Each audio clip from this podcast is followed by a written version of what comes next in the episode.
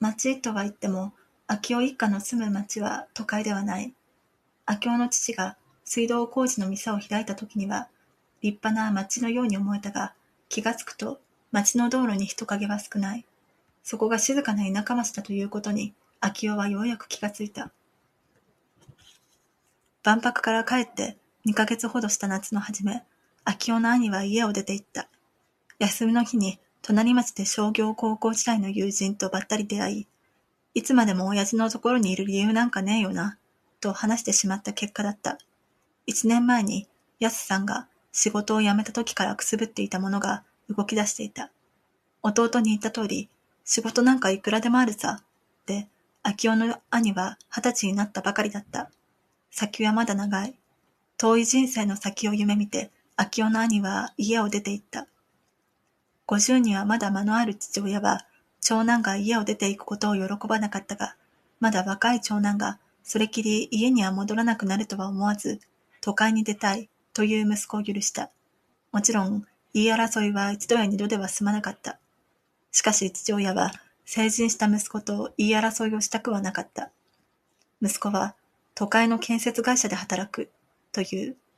なんでだ？と父親に言われて、こんなとこにいてもしょうがないと言った。それをおとなしく聞き流せる父親ではない。なんだと、こんなことはなんだ？誰に食わしてもらってるんだ？と息子を怒鳴りつけて、弟の秋代をぞっとさせた。しかし、兄は父親の怒鳴り声に怯えなかった。興奮に体を震わせる父親を黙って置き去りにして、二階の部屋に上がってしまった。父親は後を追わなかったし、待て、とも言わなかった。思ったこともない亀裂は突然現れる。息子を何度か助手として使って、息子が自分の言うことをろくに聞いていないことを父親はうっすらと感じていた。どうしたもんだ、とは思ったが、どうしたらよいのかはわからない。気がついてみると、自分の息子が何を考えているのかが全くわからない。ヘルメットをかぶって隊列を組んでいた学生たちのニュース映像がふっと頭に浮かんだ。こんなとこ、と言われて怒って、その後で息子の認識の正しさをどこかで直感している自分がいた。遠い昔に自分のいた聖家の黒ずんだいろり旗の光景が浮かんできた。軍隊に入った時も母親は面会になんか来てくれなかった。母親は家を継ぐ長男の兄しか大切にしていなかった。こんなとこ出て行ってやる、とは思わなかったが、秋夫の父親にとって親兄弟のいる実家より方向先の井戸掘り職人の家の方が居心地よかった。叱られることはいくらでもあったが、親方もその神さんも彼の名前を呼んで人扱いをしてくれた。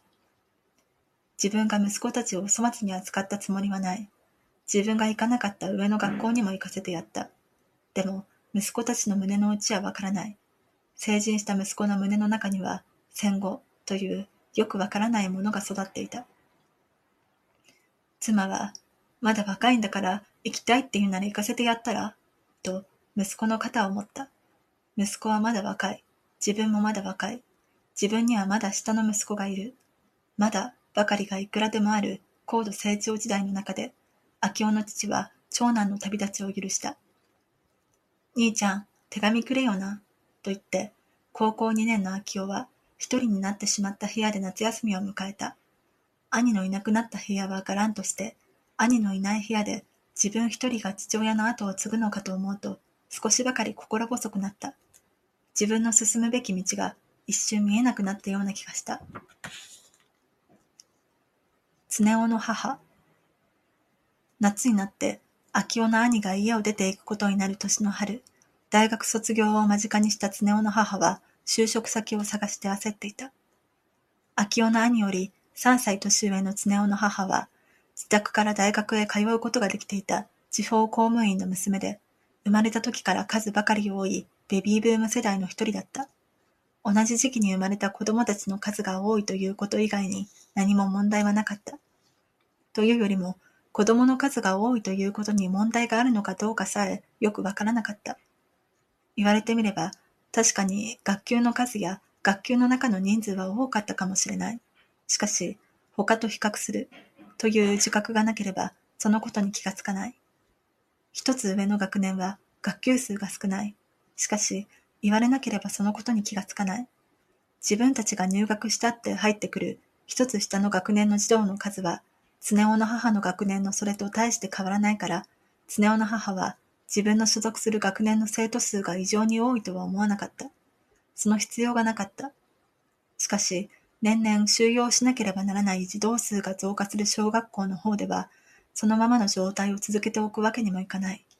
戦前からの平屋建て木造校舎を取り壊し、二階建て木造モルタル塗りの校舎を建てる計画が始まった。一時的に教室の絶対数が足りなくなる。低学年は午前中の三次元、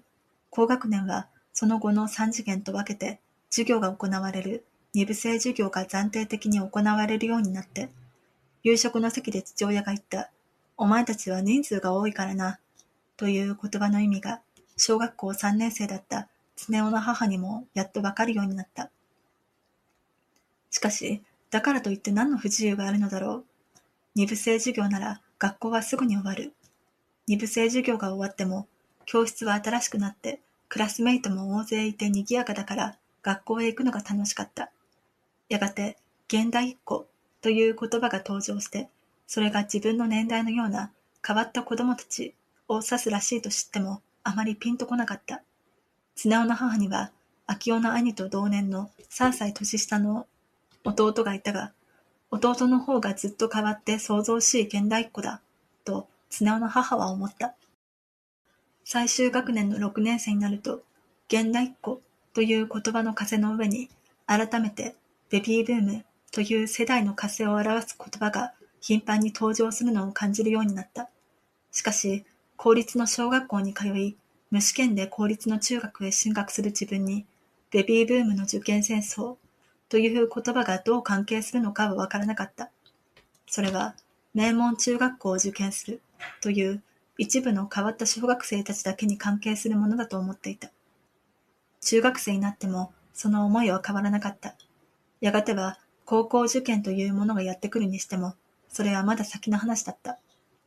自分の第一子が女子ではなく男児だったら、父親も常雄の母にうるさいことを言ったかもしれないが、父親は格別にうるさいことを言わなかった。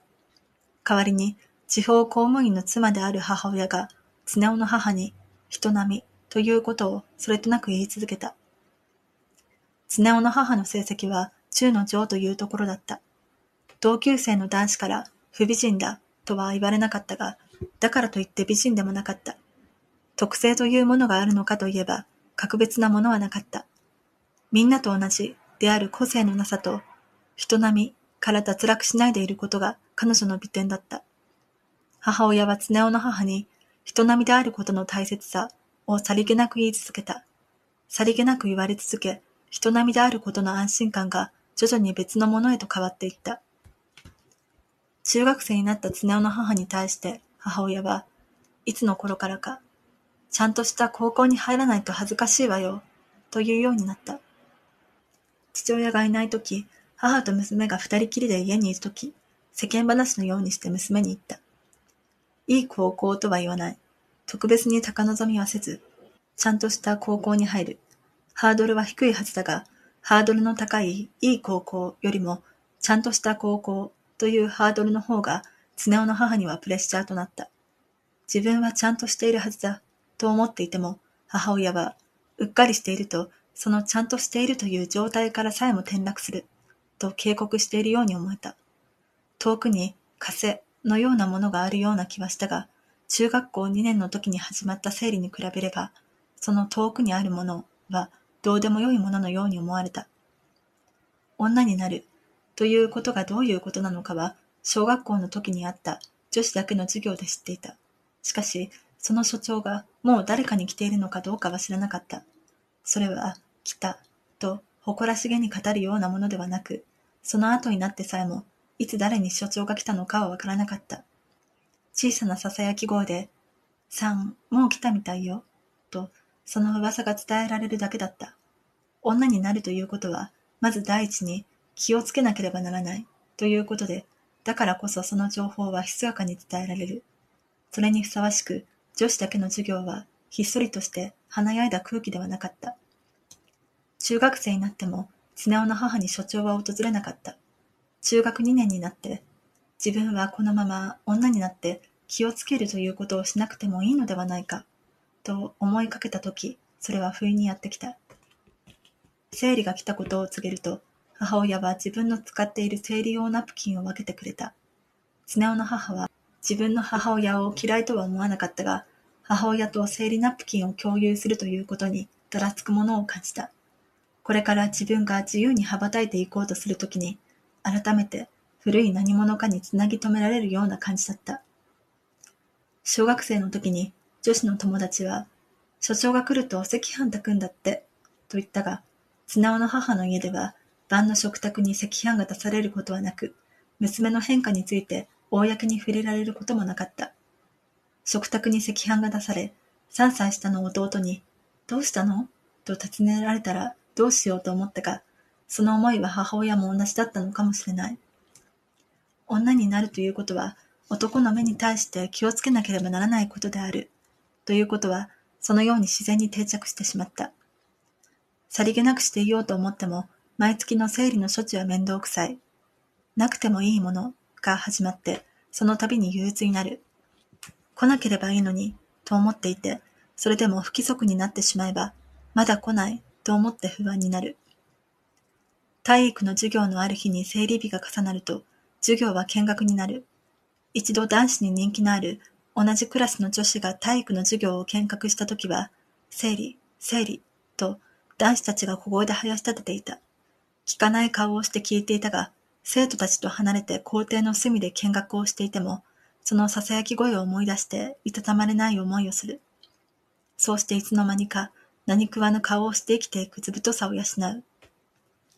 女であることはそれだけで十分に面倒くさく、高校受験というものはその上にやってくる。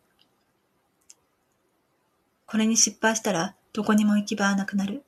進学の時を迎えた小学6年生と中学3年生とではそこが決定的に違う。受験に失敗したら就職すればいいさ、などと父親は絶対に言わなかった。母親も言わなかった。戦前の旧制中学校を出て、地方公務員になっていた父親にとって、学生が変わり、自分にとっては縁遠かった高校や大学が身近になった新時代に、娘が大学へ進学するのは当然のことだった。それが新しくなった戦後という時代だった。大学に行かせてやる、ということが前提条件として存在している以上、常雄の母にとって、高校受験とその合格は唯一絶対の選択肢だった。人数が多くて大変なんだから頑張らなくちゃね、という母親の声が頻繁に聞こえるようになった。その母親の大変なんだからという声を聞いて、まだ入学試験とは無縁の6年生の弟が大変なんだぞと茶化す。それを聞いた母親は、あんたたちだって人数が多くて大変なんだからね、という。常雄の母は、次第次第に自分が大きな渦に巻き込まれていると思うようになった。学費の高い私立の高校は、初めから選択肢のうちにない。うちは普通の家庭なんだから、という理由で、常雄の母の進学先は公立高校一本に縛られた。人並みで普通ということは、考えようによってはかなり厳しい設定値なのだ。自分のエネルギーの使い方など、まだろくにわからない常雄の母は、それでも目標に向かって、乏しい自分のエネルギーのすべてを注いだ。時々は、自分は平均値以下の人間ではないのか、と不安におののきながら。入試会場の高校には、見たことがないほどの多くの同学年の中学生たちがいた。ベビーブームとはこういうことだったのか、と常雄の母は思ったが、それで不安になることもなかった。受験勉強に集中しすぎて不安になるだけの余裕をなくしていた。自分は集中して一種の機械のようになることができるのだ、とは思わなかったし、そう考える余裕もなかったが、綱尾の母は一種の機械のようなものになっていた。苦労の甲斐あって、綱尾の母は死亡する公立高校に合格した。そして合格が決まった次の日には、また同じ日々が3年間続くのだ、と思った。数の多いベビーブームはわかっている。でももう自分は大人なのだ。自分から目標に向かって進む努力をしなければならない、と思った。そこに進学すべき大学があれば、目標として設定することはできる。しかし、常雄の母は、その設定された目標が自分にとってどんな意味があるのかということを考えなかった。若い頭にそれだけの余裕はなかった。ベビーブームが終わるとき、常雄の母は大学に入った。学費の安い国国公立大学に入りたかったが、無理だった。受験に失敗して浪人するということはありえなかった。高校入試の姉を、大変なんだぞ、と茶化していた弟も、高校受験を目の前にする中学3年生になって、子供二人を同時に受験させる親の負担は楽なものではない。それを思うと、自分はなぜ大学へ行こうとしているのか、という問いが根拠薄弱なものに変わってしまう。自分以前に自分の父と母が大変な思いをしている。大変な思いをしている父や母のために大学へ行ってあげなければならない、と思う。大学に行かないという選択肢はない。なぜということの答えは、大学へ行き、人並みであることを満足させる以外になかった。合格発表の前日、常雄の母の緊張は極限にまで達していた。弟はすでに高校入試に合格している。自分はすでに一つの大学の入試に失敗して不合格になっている。それを知っている母親は何も言わない。言わないことで大丈夫と娘を励ましているつもりだった。しかし、もし今度もまた不合格だったらどうしよう、と思う当人は眠ろうとして眠れない。大学受験に失敗して、その後に自分はどうするのだろう。この私がもう一度改めて大学受験を目指す理由は何なのだろう。と考えて、その答えが出せなかった。明日もし自分の受験番号がなかったら、私の人生はもう終わりだ。と思って、横になった布団を跳ねのけ、起き上がって悲鳴さえ上げそうになった。だから、次の日の朝、合格発表の掲示板に自分の受験番号があるのを見つけたとき、体の中のものがすべて抜け落ちてしまったような不思議な浮遊感を覚えた。肩の上に乗っていた得体の知れない重いものが突然ふっと消えていた。爽快感でも何でもない。自分の中にあって自分を支配していたものが消えた。そのように思って膝の裏側を人に小づかれた時のようなふらつきを感じた。自分を苦しめていた呪縛は消えたのだ、と感じたのはその日の夜だった。合格発表の掲示板に自分の受験番号がない夢を見て、常雄の母は目が覚めた。心臓の動悸が収まらない。大きく息を二つ吐いて、また息を吐いて、これは夢だ、と、常雄の母は自分に言い聞かせた。その時にやっと、自分は呪縛の中にいたのだ、ということに気がついた。暗い中で何かが自分から遠ざかっていくのを感じた。遠ざかってほしい、と念じた。ベビーブームは終わった。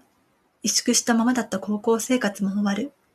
終わったのだ、という言葉を噛み締めて、常雄の母はようやく眠りに落ちた。大学では合唱サークルに入った。二年上には常雄の父がいた。二人は恋に落ちるなどということなく、この相手ならいいか、と思いつつ、親密さを増していった。常雄の父は、常雄の母の心を過剰に刺激するようなところのない、常識的な年上の大学生で、だからこそ常雄の母は、彼ならいいか、と思った。当地に男女が近しくなるということは、将来の結婚を暗黙のうちに前提とするようなことで、常雄の母は黒ズボンに白いシャツという常雄の父の姿の向こうに、穏やかで波風の立たない幸福な結婚の姿をぼんやりと見ていた。常雄の父は女というものを控えめでおとなしやかな存在だと思い込んでいた。そのように決めつけていたわけでもなく、ただそのようなものだと思い込んでいた。そう思う中で、常雄の母は控えめではありながら自分の意志を持つ女だった。判断するときには物事をきっぱりと判断した。常雄の父は、常雄の母を気の強い女だとは思わなかった。自分のことを優柔不断な男だとは思わず、常雄の母を自分をサポートしてくれる有能な女だと思っていた。常雄の母は自分が常雄の父からそのように思われているなどとは思わなかった。自分がそのような形で相手の胸の中に踏み込んでいるとは思わない常雄の母は、生まれて初めて恋する少女になっていた。やがて、2年後の日米安全保障条約見直しに向けて、大学の中が騒がしくなる時期がやってきた。常雄の父は、大学でストライキ騒ぎが起こる前に就職が決まり、卒業して社会人になっていたので、その騒ぎを自分とは無縁なものと見ていたが、常雄の母はその大学の内部にいた。いつの間にか大学というものは学内でデモをして、授業放棄のストライキをするのが当然で、それをしない大学は時代状況に背を向けた反時代的なものであるようにも思われ始めていた。三年生になった常雄の母が在籍する大学では、理事会で授業料の値上げが決定され、それに反対するためのストライキが計画された。スネ夫の母は英文学科の学生だったが、学科内の討論ではなかなかストライキ賛成が決議されない。私立の大学の授業料が安くはないことは、スネ夫の母も知っている。しかしその授業料は自分ではなく自分の親たちが出している。親たちが黙って出しているものを自分たちが勝手に反対と言ってストライキなんかしてもいいものか。スネ夫の母は討論の席で他の男子学生が言っているのを聞いて、その通りだ、と思った。その通りだと思う。というのは、どう考えたらいいかわからない、と思っていた彼女への救いの船で、実際のところ常夫の母は、自分が払ってもいない授業料の問題などどうでもいい。親は喜ばないかもしれないが、それは親の問題で、私には関係がない、と思っていた。考えようのない問題はわからない。それが、常夫の母の胸の内だった。英文学科でストライキは否決されたが、よその学科ではストライキ実行が決議されたところもある。よそではストライキを決議しているのに、我々が無関心でいるのは意識が低い。という理由で、再度ストライキ決行を討議するための動機が出され、可決されて、改めてストライキの是非が討議され、賛成多数で一週間のストライキが決議されたが、それをみんながやっていて、それに反対すると意識が低いと思われる、という多勢順応の結果だとは誰も思わない。ストへと先導したがっている学生が学科の中にいる、ということだけはうっすらと自覚できたが。よその学科と足並みを揃えて、常夫の母のいる英文学科も一週間のストに突入した。それが決まった日の夕方、常夫の父と会った常夫の母は、どうしたらいいのかしら、と言った。よく考えれば、大学の講義が一週間なくなるだけの話なのだが、予想さえしなかった事態に、常夫の母は少しばかり戸惑った。常夫の父は、困ったな、とは言わなかった。左翼的な考え方をするのが進歩的である、という時代の風潮に従って、決めたことは決めたことだろう、スト破りは良くないよ、と落ち着いた表情で言った。その喫茶店の席で常夫の父が落ち着かなくタバコをふかしたのは、今日もまた彼女は俺を拒むのか、と思ってのことだった。